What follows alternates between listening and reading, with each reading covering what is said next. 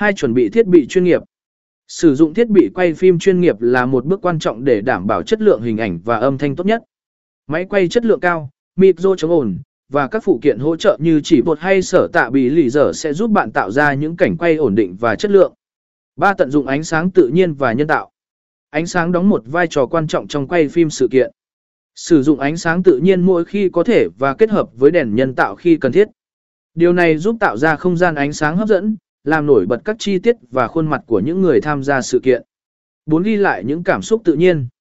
Để video sự kiện trở nên sống động, hãy tập trung vào việc ghi lại những cảm xúc tự nhiên của người tham gia.